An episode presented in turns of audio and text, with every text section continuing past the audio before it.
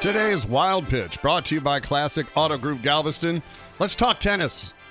Not just tennis, but women's tennis. Ooh. At some tournament somewhere, some tennis player named Kiki Burtons was serving in match point, and she lost the entire match when she tossed the ball up so poorly she whiffed it completely. Now, the rules state that once you toss the ball in the air for a serve, Oh. the serving motion must be completed, so she had to just take a, a wild swing at it.